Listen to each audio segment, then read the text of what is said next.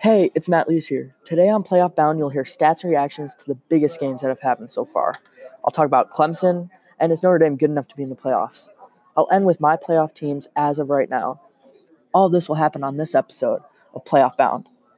So first, we'll start with that Ohio State beat Michigan State 34 to 10, and J.K. Dobbins exploded for 172 yards rushing and a touchdown that helped Ohio State explode to 24 points in the second quarter.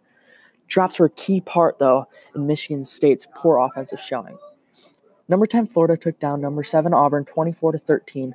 Bo Nix really looked like a freshman this week, with only going 11 for 27 for 145 yards and 1 TD and 3 interceptions. The big thing, though, in this game was at the end of the third quarter when Bo Nix threw a pass to Seth Williams for 46 yards, and it should have been a touchdown, but it was a poorly thrown, overthrown ball and later in this drive, Bo Nix threw an interception in the end zone. Number 19, Michigan beat number 14, Iowa 10 to 3. Michigan scored 10 points early in the first quarter, then did not score the rest of the game. The big thing, though, the big upset, upset so far this year is South Carolina took down Georgia in Athens, 20 to 17 in double overtime. Jake played his worst game by far as a Georgia Bulldog with three interceptions. And Rodrigo Blankenship, the Georgia kicker, fear the sports specs, missed a field goal in overtime that cost them the game. So let's talk about Clemson for a little bit. Clemson honestly does not look good. I know they just smoked Florida State, but Florida State is not that good of a team this year. The big game that I look at right now is I know you don't want to hold a team to one game, but it's that North Carolina game that they won by one point. And the only reason they won that game, even though North Carolina played way better than them, was a failed two point conversion, which was a horrible play call by North Carolina. Trevor Lawrence has looked so bad. Before the Florida State game, he had five interceptions to his eight touchdown passes. He is definitely out of the Heisman race this year. And he's looking more like a freshman this year than he was when he was actually a freshman last year. And the win against Texas Texas A&M now is not looking good anymore. With them, with Texas A&M just narrowly beating Arkansas, they lose to Alabama, Clemson, Auburn. They are just not looking like a top 25 team anymore. And in my opinion, Clemson, as of this moment, is not a playoff team. This isn't a history award. I get they've looked great in the playoff pass, pass in the playoffs. They just won it last year, but you have to remember they lost a ton of defensive linemen from last year. And Trevor Lawrence is just not looking like the same. And this is not a history award. Okay, so another big question swirling around the college football playoff world is is Notre Dame good enough even if they went out? In my opinion, they are. I get their loss to Georgia was not looking that good anymore, but you have to remember this was a sellout crowd at Georgia. It was actually the most fans they've ever had at the stadium. They had to add seats to the stadium, and it was at night. Notre Dame lost 17 to 23. They held D'Andre Swift under 100 yards, though, which was very impressive. Their tackling was amazing. They kind of lost it in the second half, but in the first half, they had no missed tackles. Fromm looked like Fromm in that game with going 20 for 26 for 187 yards. But the defense for Notre Dame was the thing that really stuck out for me. They really controlled the run game and they held from big plays.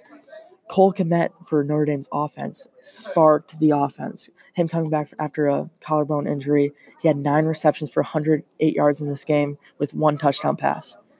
And Notre Dame just beat Virginia and USC with their offense finally clicking again. Tony Jones Jr. has gone over 100 yards both games. He's exploded as Notre Dame's number one back.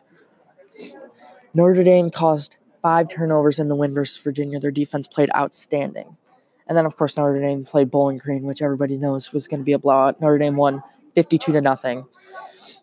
Let's talk about the injuries for a second. Daelin Hayes, their defensive tackle, very good, is out for the year. But they have Myron Tagovailoa, who's actually stepped up tremendously. Cornerback Shaun Crawford is out for three to four weeks with a dislocated elbow. This is from UND.com. I think Notre Dame is a playoff caliber team right now. They need to separate themselves by beating teams way more handily. By the way, all these stats I'm giving you is from ESPN.com or the ESPN app if you want to use that. So I'll end this show with my playoffs as of now. Number one, I have Alabama. Tua Tagovailoa is looking amazing. Their defense looks amazing. They have the best group of wide receivers in the country. Number two, I'll have LSU. LSU have won some really, really big games so far this year. They've taken down a lot of top 25 teams, and their offense with Joe Burrow is looking amazing.